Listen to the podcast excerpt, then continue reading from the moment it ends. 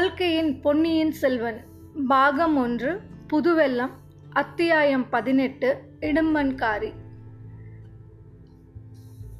கொள்ளிடத்து பரிசில் துறையில் ஆழ்வார்க்கடியான் நம்பி என்னும் திருமலையப்பனை விட்டுவிட்டு வந்துவிட்டோம். அந்த வீர வைஷ்ணவரை இப்போது கொஞ்சம் கவனிக்கலாம். வந்தியத்தேவன் குதிரை ஏறி குடந்தை நகர் நோக்கி சென்றதும் திருமலை அவன் போன திசையை பார்த்து கொண்டே தனக்குள் சொல்லிக் கொண்டான். இந்த வாலிபன் மிக பொல்லாதவனாய் இருக்கிறான் நாம் தட்டியில் நுழைந்தால் இவன் கோலத்தில் நுழைகிறான். இவன் உண்மையில் யாருடைய ஆள்? எதற்காக எங்கே போகிறான் என்பதை நம்மால் கண்டுபிடிக்க முடியவில்லை. கடம்பூர் மாளிகையில் நடந்த சதி கூட்டத்தில் இவன் கலந்து கொண்டானா என்றும் தெரியவில்லை. நல்ல வேளையாக குடந்தை ஜோதிடரை பற்றி இவனிடம் சொல்லி வைத்தோம். நம்மால் அறிய முடியாததை குடந்தை ஜோதிடராவது திறந்து சொல்லுகிறாரா பார்க்கலாம். என்ன சுவாமி அரச மரத்தோடு பேசுறீங்க? உங்களுக்கு நீங்களே பேசிக்கிறீங்க என்ற குரலை கேட்டு திருமலையப்பன் திரும்பி பார்த்தான். கடம்பூரிலிருந்து வந்த வந்தியத்தேவனுக்கு குதிரை பிடித்துக்கொண்டு வந்த பணியால் பக்கத்தில் நின்றான். அப்பனே நீயா கேட்டாய்? நான் எனக்கு நானே பேசிக்கொள்ளவும் இல்லை. அரச மரத்தோடு பேசவும் இல்லை. இந்த மரத்தின் மேலே ஒரு வேதாளம் இருக்கிறது. அதனுடன் சிறிது சல்லாபம் செய்தேன் என்றான் திருமலையப்பன். ஓஹோ அப்படியா? அந்த வேதாளம் சைவமா வைஷ்ணமா? வைஷ்ணவமா? என்றான் அந்த ஆள். அதைத்தான் நானும் கேட்டுக்கொண்டிருந்தேன். அதற்குள்ளே நீ வந்து குறுக்கிட்டாய். வேதாளம் மறைந்து விட்டது போனால் போகட்டும் உன் பெயர் என்ன? எதற்காக கேட்கிறீங்க சுவாமி? நடுக்கொள்ளிடத்தில் படகு கவிழாமல் காப்பாற்றினாயே. அப்படிப்பட்ட புண்ணியவனாகிய உன்னை நான் ஞாபகத்தில் வைத்துக் கொள்ள வேண்டாமா? என் பெயர் இடும்பன்காரி என்று இழுத்தாற்போல் சொன்னான்.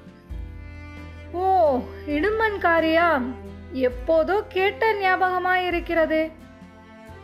இடுமன்காரி அப்போது ஒரு விசித்திரமான காரியம் செய்தான். தன்னுடைய விரித்த கைகள் இரண்டையும் ஒன்றின் மேல் ஒன்றால் குப்புறுத்தி வைத்துக்கொண்டு இரு ஓரத்து கட்டை விரல்களையும் ஆட்டினான். ஆட்டிக்கொண்டே திருமலையப்பரின் முகத்தை பார்த்தான். அப்பனே இது என்ன சமிக்ஞை? எனக்கு விளங்கவில்லையே என்றான் திருமலை. அப்போது இடும்பன்காரியின் கரிய முகம் மேலும் சிறிது கருத்தது. கண் புருவங்கள் நெறிந்தன. நானா? நான் ஒன்றும் செய்யவில்லையே என்றாள். செய்தாய் செய்தாய் நான் தான் பார்த்தேனே. பரதநாட்டிய சாஸ்திரத்தில் திருமாலின் முதல் அவதாரத்துக்கு ஒரு அஸ்தம் பிடிப்பதுண்டு. அது மாதிரி செய்தாயே. திருமாலின் முதல் அவதாரம் என்றால்? அது என்ன? எனக்கு தெரியவில்லையே சுவாமி. விஷ்ணுவின் முதல் அவதாரம் தெரியாதா? மச்சாவதாரம். மீன சொல்றீங்களா? ஆமாம் அப்பனே ஆமாம். நல்ல வேலை சாமி உங்கள் கண்ணே விசித்திரமான கண்ணா இருக்கு. வெறும் மரத்தின் மேலே வேதாளம் தெரியுது. என் வெறும் கையிலே மச்சாவதாரம் தெரியுது. ஒருவேளை மீன் பேரிலே சாமியாருக்கு கொஞ்சம் ஆசை ஜாஸ்தியா? சேச்ச அது மாதிரி எல்லாம் சொல்லாத. அது போனால் போகட்டும். நம்மோடு படகிலே ஒரு வீர சைவர் வந்தாரே. அவர் எந்த பக்கம் போனார் பார்த்தாயா? பார்க்காமல் என்ன? பார்த்தேன். நான் குதிரை வாங்க போன பக்கம்தான் அவரும் வந்தார். உங்களை பற்றி திட்டிக் கொண்டே வந்தார். என்னவென்று என்னை திட்டினார்? உங்களை மறுபடியும் அந்த வீரசைவர் பார்த்தால் உங்கள் முன்குடுமையை சிரைத்து தலையை மொட்டையடிப்பது என்று. ஓஹோ அந்த வேலை கூட அவருக்கு தெரியுமா? உங்கள் திருமேனியில் உள்ள நாமத்தை எல்லாம் அழித்துவிட்டு திருநீற்றை பூசி விடுவாராம். அப்படியானால் அவரை கட்டாயம் நான் பார்த்தே ஆக வேண்டும். அவருக்கு எந்த ஊர் என்று உனக்கு தெரியுமா? அவருக்கு புல்லிருக்கும் வேலூர் என்று அவரே சொன்னார். அந்த வீர சைவரை போய் பார்த்துவிட்டுத்தான் மறுகாரியம். நீ எங்கே போகப் போகிறாய்? ஒருவேளை நீயும் அந்த வழி போ வரப்போகிறாயோ? இல்லை இல்லை நான் எதற்காக அங்கே வருகிறேன்? திரும்பி கொள்ளிடத்தை தாண்டி கடம்பூருக்குத்தான் போகிறேன். இல்லாவிட்டால் எஜமானர் என் கண்ணை பிடுங்கிவிட மாட்டாரா? அப்படியானால் உடனே திரும்பு. அதோ படகு புறப்படப் போகிறது. இடுமன்காரி திரும்பி பார்த்தபோது ஆழ்வார்க்கடியான் கூறியது உண்மை என்று தெரிந்தது. படகு புறப்படும் தருவாயில் இருந்தது. சிறுசாமியாரே நான் போகிறேன் என்று சொல்லிவிட்டு படகுத்துறையை நோக்கி விரைந்து சென்றான் இடுமன்காரி. பாதி வழியில் ஒரு தடவை திரும்பி பார்த்தான். அதற்குள் ஆழ்வார்க்கடியான் ஒரு விந்தையான காரியம் செய்திருந்தான். மலமளவென்று அந்த அரச மரத்தின் மீது பாய்ந்து ஏறி கிளைகள் அடர்ந்திருக்கும் இடத்துக்கு போய்விட்டான்.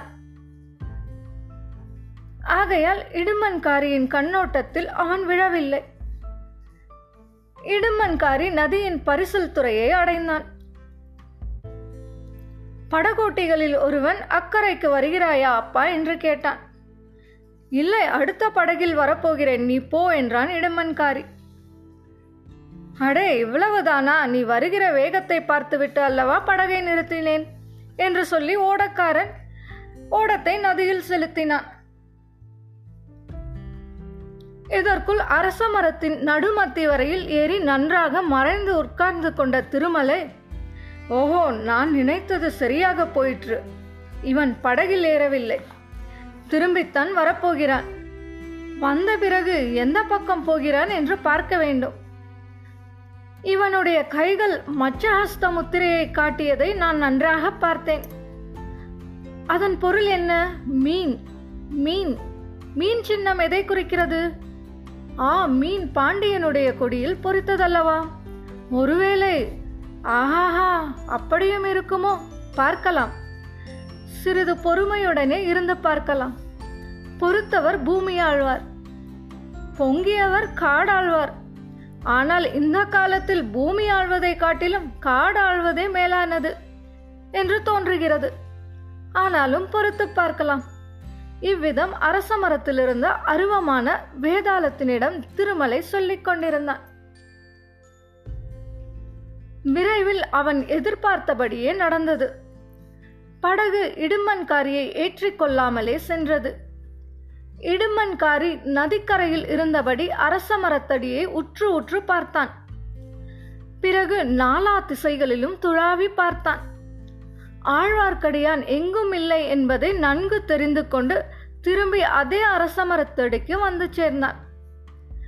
இன்னும் ஒரு தடவை சுற்றுமுற்றும் நன்றாய் பார்த்துவிட்டு அந்த மரத்தடியிலேயே உட்கார்ந்து கொண்டான். எதையோ அல்லது யாரையோ எதிர்பார்ப்பவன் போல் அவனுடைய கண்கள் நாலாபுறமும் சுழன்று நோக்கிக் கொண்டிருந்தன. ஆனால் மரத்தின் மேலே மட்டும் அவன் அண்ணாந்து பார்க்கவில்லை. பார்த்திருந்தாலும் திருமலை நன்றாக தம் திருமேனியை மறைத்துக் கொண்டிருப்பதால் மரத்தின் மேல் அவன் உட்கார்ந்திருப்பது இடும்பன்காரிக்கு தெரிந்திராது. சுமார் ஒரு நாழிகை நேரம் இவ்விதம் சென்றது. திருமலைக்கு கால்கள் மரத்து போக தொடங்கின. இனி வெகுநேரம் மரத்தின் மேல் இருக்க முடியாதென்று தோன்றியது. இடும்பனோ மரத்தின் அடியிலிருந்து எழுந்திருக்கும் வழியாக தோன்றவில்லை.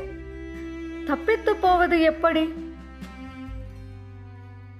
எவ்வளவு ஜாக்கிரதையாக மரத்தின் மறுபக்கத்தில் இறங்கினாலும் ஏதாவது சத்தம் கேளாமல் இராது.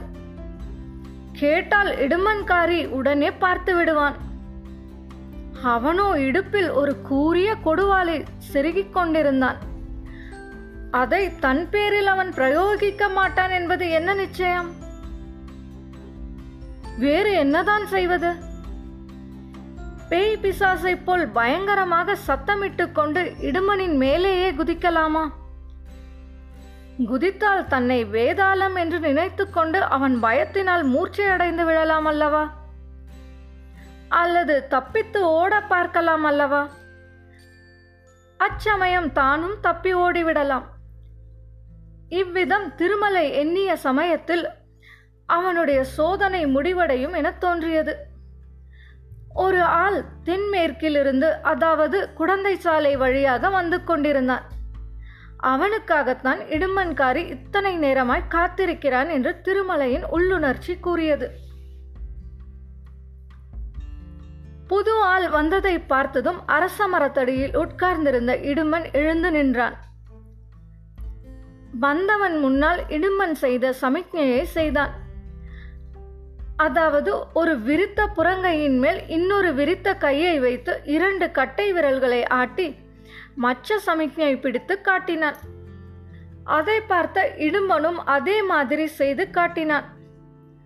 உன் பெயர் என்ன? என்று வந்தவன் கேட்டான். என் பெயர் இடும்பன்காரி உங்கள் பெயர்?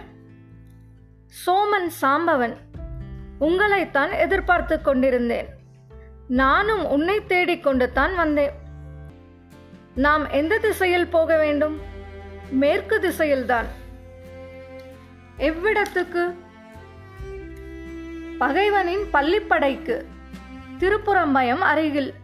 இரணிந்து பேசாதே யார் காதிலாவது விழப்போகிறது என்று சொல்லி சோமன் சாம்பவன் நாலா பக்கமும் பார்த்தான். இங்கே ஒருவரும் இல்லை.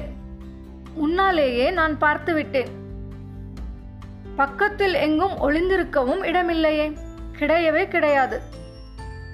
அப்படியானால் புறப்படு. எனக்கு அவ்வளவு நன்றாக வழி தெரியாது. நீ முன்னால் போ. நான் ச- சற்று பின்னால் வருகிறேன். அடிக்கடி நின்று நான் பின்னால் வருகிறேனா என்று பார்த்து போ. ஆகட்டும் வழி நல்ல வழி அல்ல. காடும் மேடும் முள்ளும் கல்லுமாய் இருக்கும். ஜாக்கிரதையாக பார்த்து நடந்து வர வேண்டும். சரி சரி நீ புறப்பட்டு போ. காட்டு வழியாய் இருந்தாலும் யாராவது எதிர்பா எதிர்பட்டால் மறைந்து கொள்ள வேண்டும். தெரிந்ததா? தெரிந்தது தெரிந்தது. இடுமன்காரி கொள்ளிடக்கரையோடு மேற்கு திசையை நோக்கி போனான். அவனுக்கு சற்று பின்னால் சோமன் சாம்பவனும் தொடர்ந்து சென்றான். இருவரும் கண்ணுக்கு மறையும் வரையில் ஆழ்வார்க்கடியான் மரத்தின் மேலேயே இருந்தான். எல்லாவற்றையும் பார்த்து கொண்டும் கேட்டும் கொண்டும் இருந்தான். ஆஹா காலம் பொல்லாத காலம். எதிர்பாராத காரியங்கள் எல்லாம் நடைபெறுகின்றன. ஏதோ ஒரு பெரிய மர்மமான காரியத்தை தெரிந்து கொள்ள கடவுள் அருளால் சந்தர்ப்பம் கிடைத்திருக்கிறது. இனி நம்முடைய சாமர்த்தியத்தை பொறுத்தது விஷயத்தை அறிவது. கடம்பூர் மாளிகையில் அரைகுறையாகத்தான் தெரிந்து கொள்ள முடிந்தது. இங்கே அப்படி ஏமாந்து போகக்கூடாது. திருப்புறம்பயம் பள்ளிப்படை என்றால் கங்க மன்னன் பிருத்திவிபதியின் பள்ளிப்படையைத்தான் சொல்லியிருக்க வேண்டும். அந்த பள்ளிப்படையை கட்டி நூறு வருஷம் ஆகிறது. ஆகையால் பாழடைந்து கிடக்கிறது. சுற்றிலும் காடு மண்டி கிடக்கிறது. கிராமமோ சற்று தூரத்தில் இருக்கிறது. அங்கே எதற்காக இவர்கள் போகிறார்கள்? இந்த இரண்டு பேரும் மட்டும் பேச வேண்டிய விஷயமாயிருந்தால் இங்கேயே பேசிக்கொள்ளுவார்கள். காட்டு வழியில் ஒரு காத தூரம் போக வேண்டியதில்லையே. ஆகையால் அங்கே இன்னும் சிலரும் வரப்போகிறார்கள் என்பது நிச்சயம். எதற்காக? பிருத்திவிபதியின் பள்ளிப்படையை பகைவனின் பள்ளிப்படை என்று இவர்களில் ஒருவன் சொல்வானேன்? பிருத்விபதி யாருக்கு பகைவன்? ஆஹா நாம் நினைத்தது உண்மையாகும் போலிருக்கிறதே. எதற்கும் பார்த்து தெரிந்து கொள்ளலாம். இவர்கள் கொள்ளிடக்கரையோடு போகிறார்கள். நாம் மன்னிக்கரையோடு போகலாம். மன்னிக்கரையில் காடு அதிக அடர்த்தியாயிருந்தாலும் பாதகமில்லை. காடும் மேடும் முள்ளும் கல்லும் நமக்கு என்ன லட்சியம்?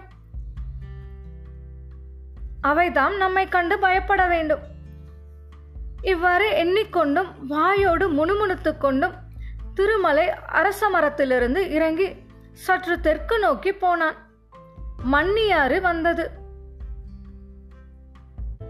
அதன் கரையோடு மேற்கு நோக்கி நடையை கட்டினான்.